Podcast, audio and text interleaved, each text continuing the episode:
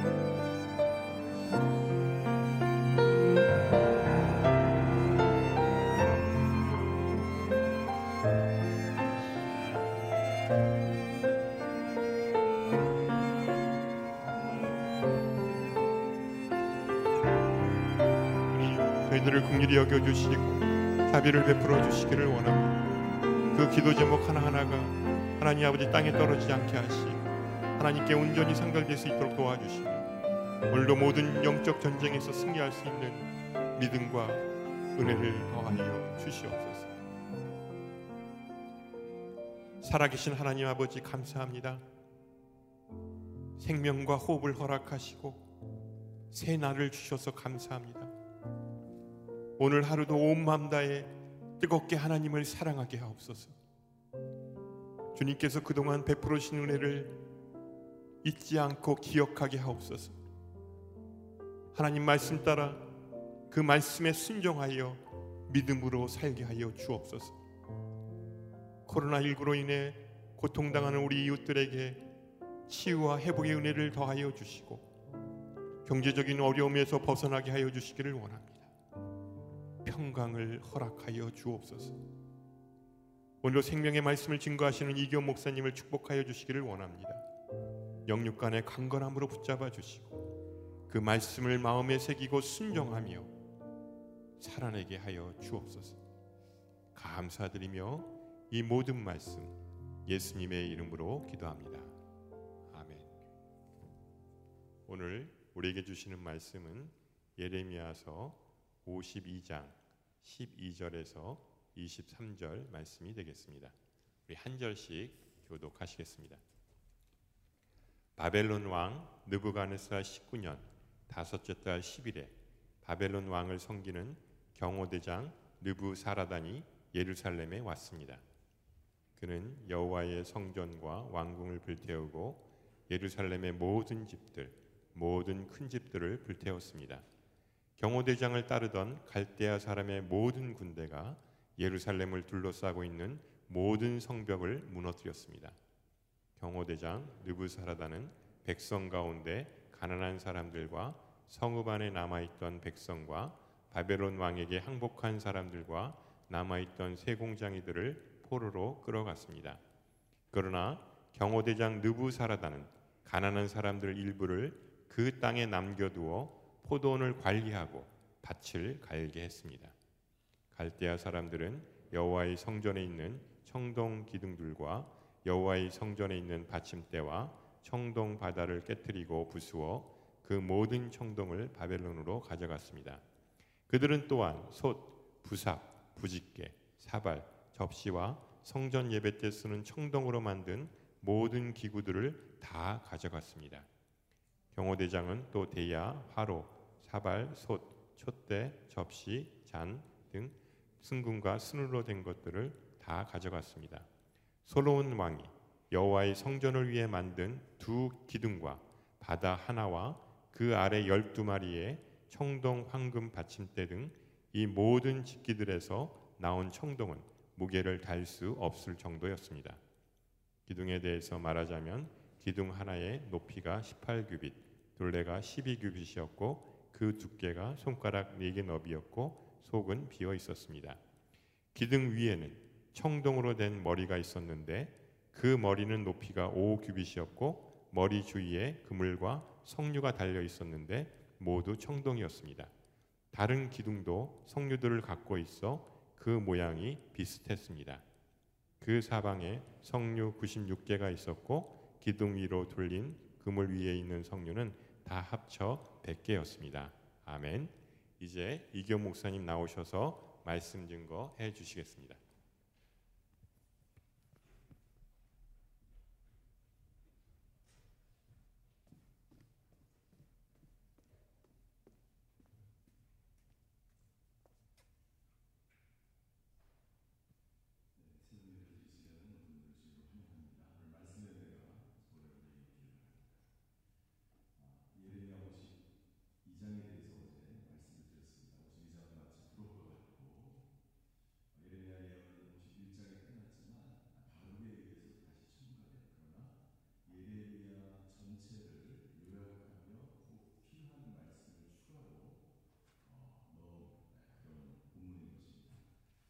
어제는 예루살렘의 한날에 대해서 우리가 살펴봤고 오늘은 예루살렘 성전의 멸망에 관한 아, 이야기입니다.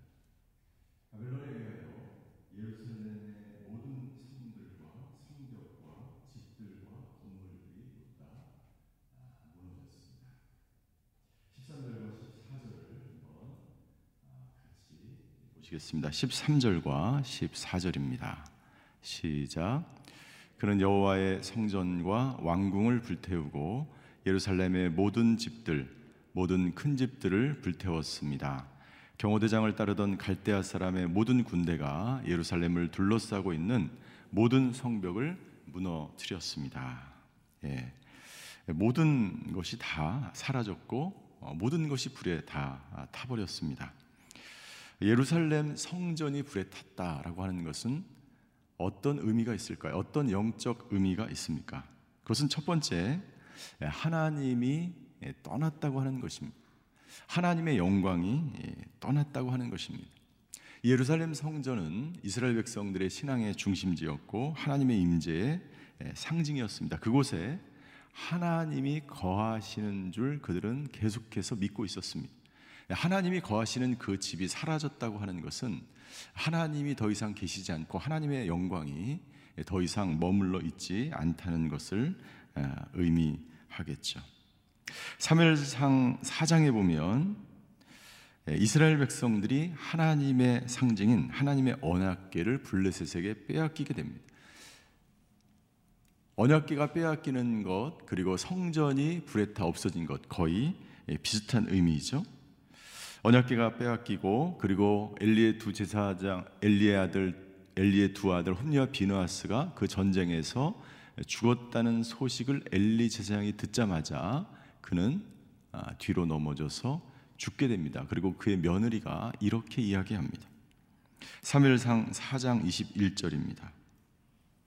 영광이 이스라엘에서 떠났다 하며 아이의 이름을 이가봇이라고 지었습니다.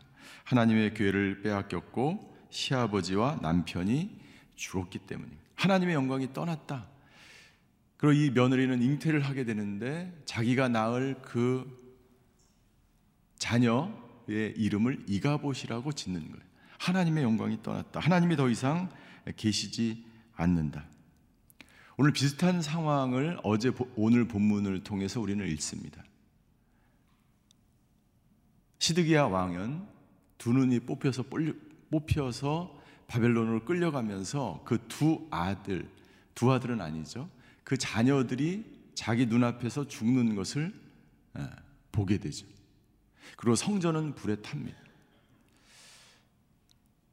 이스라엘 백성들에게 언약궤는 하나님의 임재의 상징이었고 언약궤만 있으면 자기네들이 승리할 줄 알았어. 어떤 전쟁에서든지 이길 줄 알았어. 똑같이 동일하게 이 성전만 있으면 하나님이 그곳에 거하는 줄 알았어. 그러나 성전은 불탔고 언약궤는 오래전에 빼앗긴 경험이 있습니다.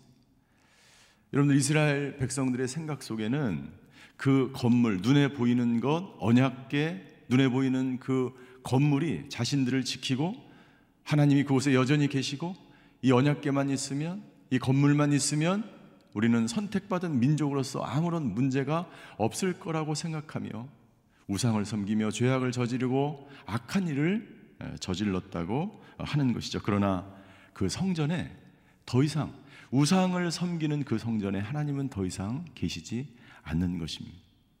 여러분들 우상을 섬기는 그 나라의 하나님의 영광은 떠나는 것입니다. 우상을 섬기는 그 가문에 그 가정에 그 엘리 제사장의 그 가문에 하나님은 더 이상 계시지 않는 것입니다. 사랑하는 성도 여러분들, 이 나라와 이 민족, 저와 여러분들의 가정의 모든 우상이 사라지게 되기를 주임으로 축원합니다. 이가봇 하나님의 영광이 떠나지 않게 되기를 주임으로 축원합니다. 우리가 기도해야 합니다. 하나님, 이 나라에 하나님의 영광이 떠나지 않게 하여 주시옵소서. 하나님 생명을 존중해 여기는 나라가 되게 하여 주시옵소서.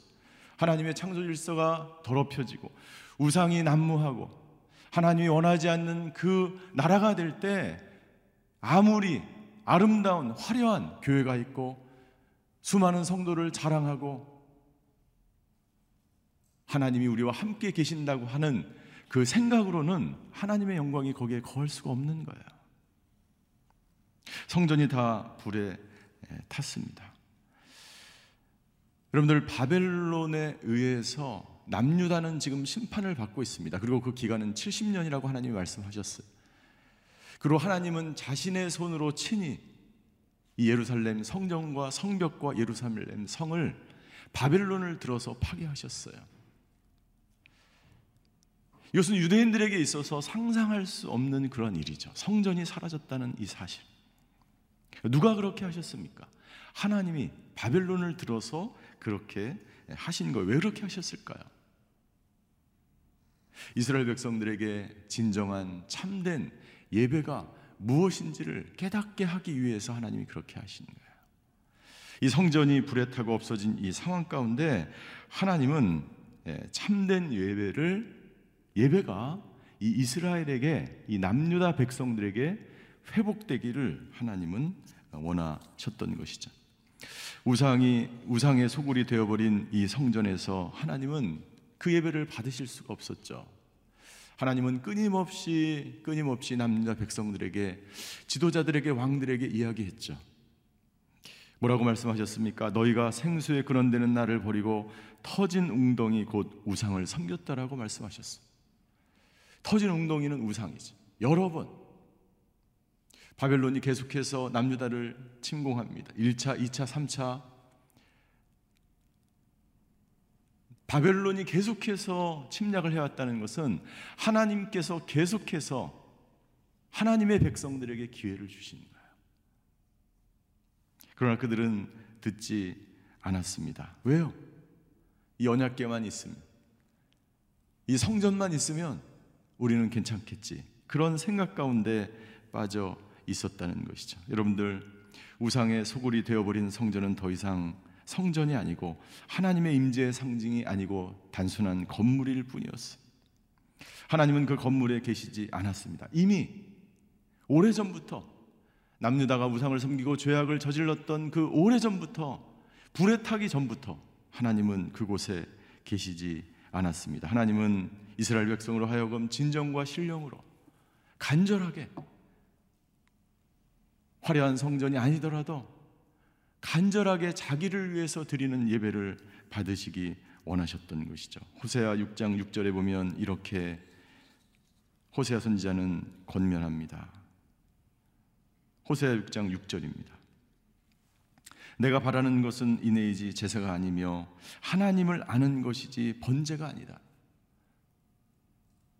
성전 성전에서 수없는 제사가 드려졌고 수없는 제물이 바쳐졌어요.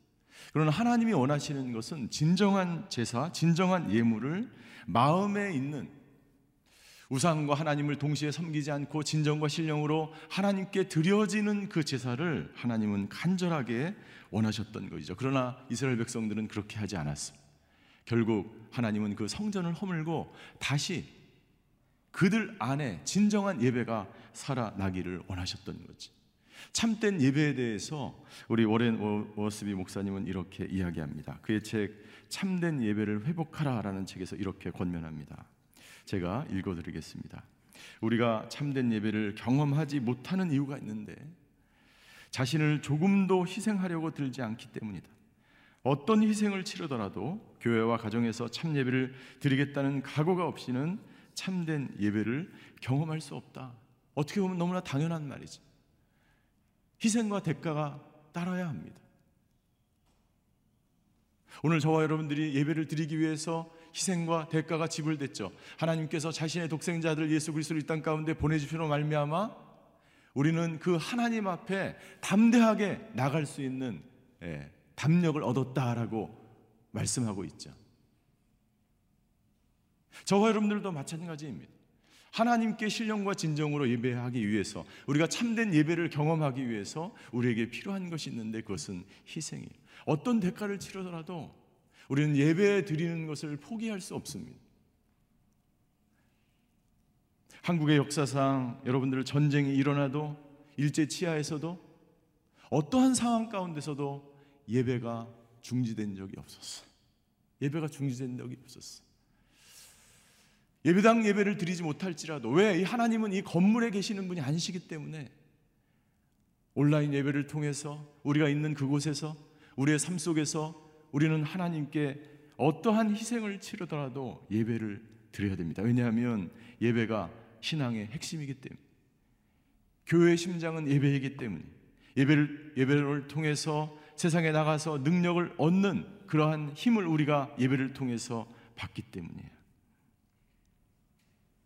오늘 성전이 다 회파되는 것 이것은 하나님의 뜻과 계획이었고 하나님께서 이스라엘 백성들을 향해서 신령과 진정으로 그 백성들에게 예배를 받기 위한 것이었어. 세 번째 오늘 성전이 완전히 파괴되면서 17절부터 23절까지 보면 성정에 성전에 있던 모든 기구들 그 모든 건물들에 대해서 어, 기록되어 있습니다. 바벨론 군대에 의해서 그 수많은 그 기구들이 그 건물들이 다 파괴되고 없어졌죠. 17절, 18절을 한번 보십시오.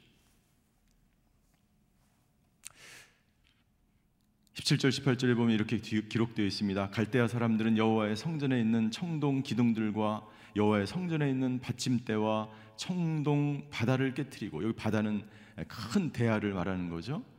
예, 깨뜨리고 부숴 그 모든 청동을 바벨론으로 가져갔습니다. 여러분들 17, 18, 19절 마지막 절에 다 뭐라고 되어 있습니까? 예. 뭐라고 되어 있어요? 가져갔습니다. 다 가져갔습니다. 모든 것이 다 모든 것을 다 바벨론이 다 가져가 버렸어요. 다 가져갔습니다. 가져갔습니다. 가져갔어요. 여러분 우리 눈에 보이는 것은요 외형적인 것은 아무것도 아니에요. 아무런 가치가 없는 거예요. 이스라엘 백성들이 그렇게 소중히 여기던 그리고 10, 20절부터 보면 어떻게 되었습니까? 그 기둥, 그 바다, 그 바다에 수십 톤의 물을 담을 수가 있었어요. 12마리의 청둥항소가 받침대를 갖추고 있었어요. 그 넓이와 그 높이와 그 무게는 예, 무게를 측량할 수 없을 정도로 어마어마한 기둥과 바다가 있었다라고 말하고 있어요.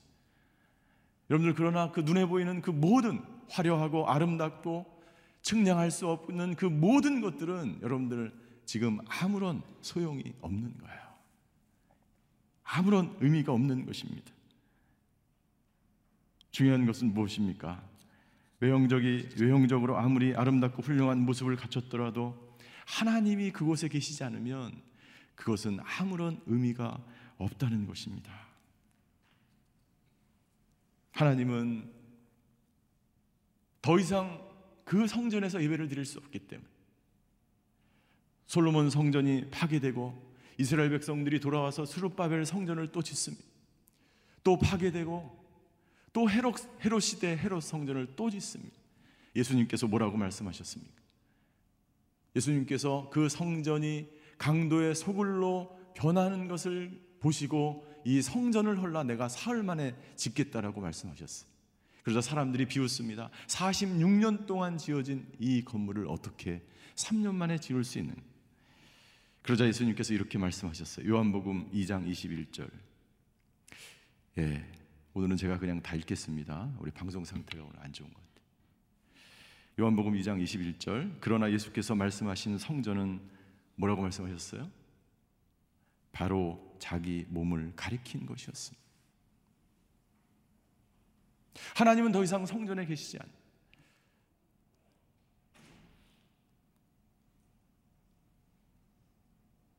오늘 이 파괴된 성전도 수르바벨 성전도 헤롯 성전도 하나님은 더 이상 그곳에 계시지 않고 예수 그리스도가 이 땅 가운데 오셔서 요한복음 2장 21절에 이렇게 말씀하십니다. 이 성전을 허물라 그 성전은 바로 자기 육체를 가리키는 것이. 예수님의 몸이 십자가에서 찢기심으로 말미암아 자기를 희생하심으로 말미암아 이 대가를 치르심으로 말미암아 온 인류를 구원하시고 온 인류가 신령과 진정으로 하나님께 예배 드리게 하기 위해서 예수님이 십자가에서 자기를 찢으셨어요. 그래서 우리는 더 이상 예배당에 나오지 않아. 더 이상 언약계가 없어도 더 이상 눈에 보이는 성전이 없어도 우리가 있는 그곳에서 그리고 이 예배당에 함께 모여서 하나님을 예배할 수 있게 된 것이죠.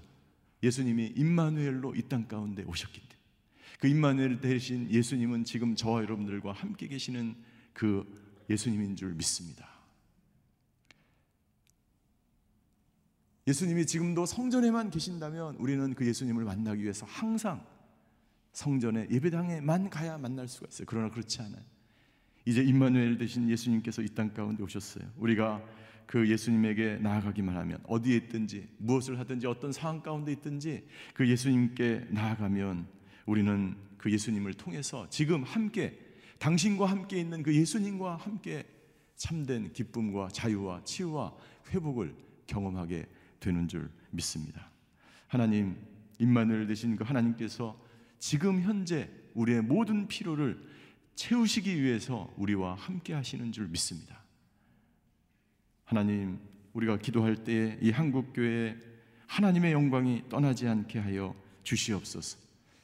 하나님이 그렇게 우리에게 임재할 때에 아, 아버지 하나님 이 교회와 이 가족과 우리 다음 세대가 다시 살아나는 놀라운 역사가 있게 하여 주시옵소서.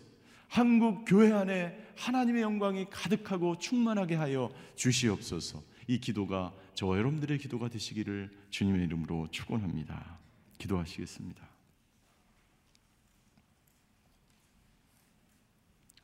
우리 시간에 함께 기도할 때에 하나님 이 나라와 민족 가운데 참된 예배가 회복되게 하여 주시옵소서. 이 나라와 민족 가운데 하나님의 영광이 떠나지 않게 하여 주시옵소서. 한국 교회가 깨어 기도하며 하나님께 영광 돌리는 교회가 되게 하여 주시옵소서. 창조 질서를 거스리고 생명을 경시하는 나라가 되지 않게 하여 주시고 우리 다음 세대에 아버지 하나님의 영광이 임하는 아버지 세대가 나타나게 하여 주시옵소서. 이 시간 나라와 민족을 위해서 자기 자신을 위해서 주여 한번 부르고 같이 기도하시겠습니다. 주여 사랑의 하나님 성전이 회파되는 이 상황 가운데서 이스라엘 백성들은 여전히 그 성전 안에만 하나님이 머물러 있는 줄 알았습니다. 그러나 이제 성전 안에 머물러 계시지 않으시고 지금 임마누엘로 우리와 함께 하셔서 이 민족을 이루어 나가시며 이 나라를 이끌어 가시며 우리 가정과 교회와 일터와 우리 자녀들을 아버지 하나님 주여 이끄시며 함께 하시며 보호하시며 아버지 하나님 주여 임마누엘로 함께 해 주셔서 감사를 드립니다. 아버지 하나님 주여 이 나라와 민족을 위해서 기도합니다. 아버지 한국 이 나라 이 민족 안에 아버지 하나님 주여 영적인 하나님의 영광이 충만한 나라와 민족 되게 하여 주시옵소서.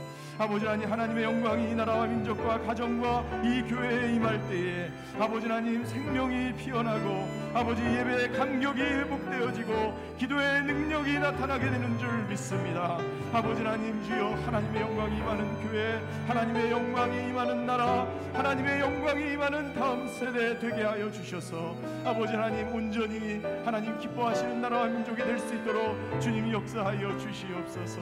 아버지 하나님 우리 자녀들을 위해서 기도합니다. 다음 세대를 위해서 기도합니다. 아버지 하나님 주여 참된 예배가 회복되게 하여 주시옵소서. 한국 교회를 위해서 기도합니다. 이 한국 교회 안에 아버지 하나님의 영광이 사라지지 않고 계속해서 하나님께 영광 돌리는 이 교회 이 나라 이 지도자들 될 수 있도록 아버지 하나님 역사하여 주시옵소서. 우리 다음 세대를 위해서 기도합니다.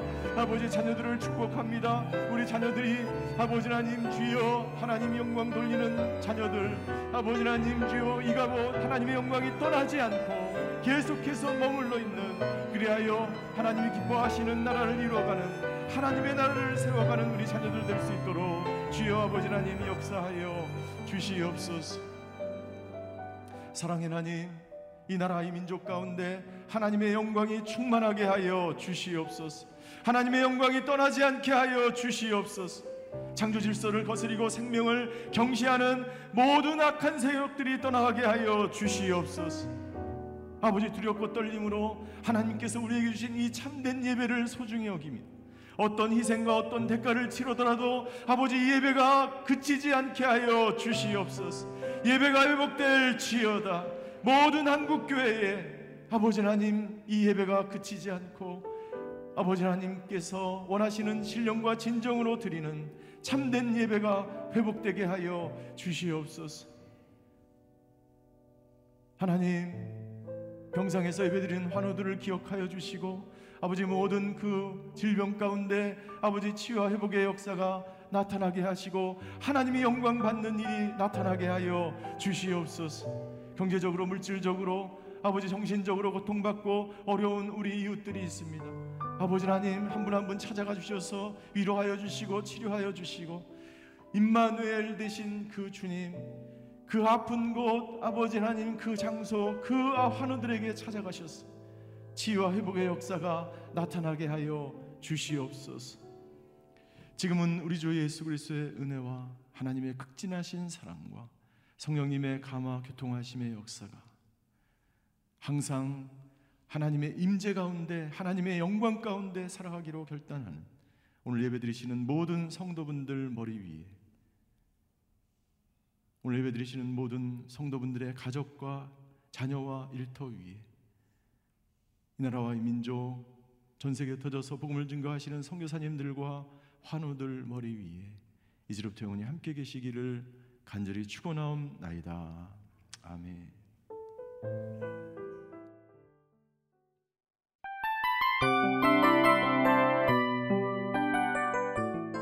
이 프로그램은 청취자 여러분의 소중한 후원으로 제작됩니다.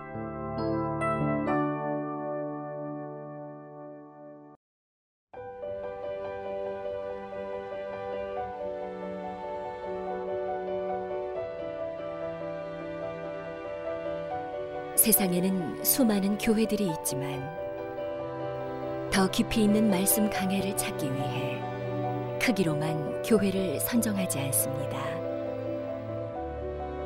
보다 좋은 영적 콘텐츠를 더 많이 나누기 위해 방송비를 받지 않습니다.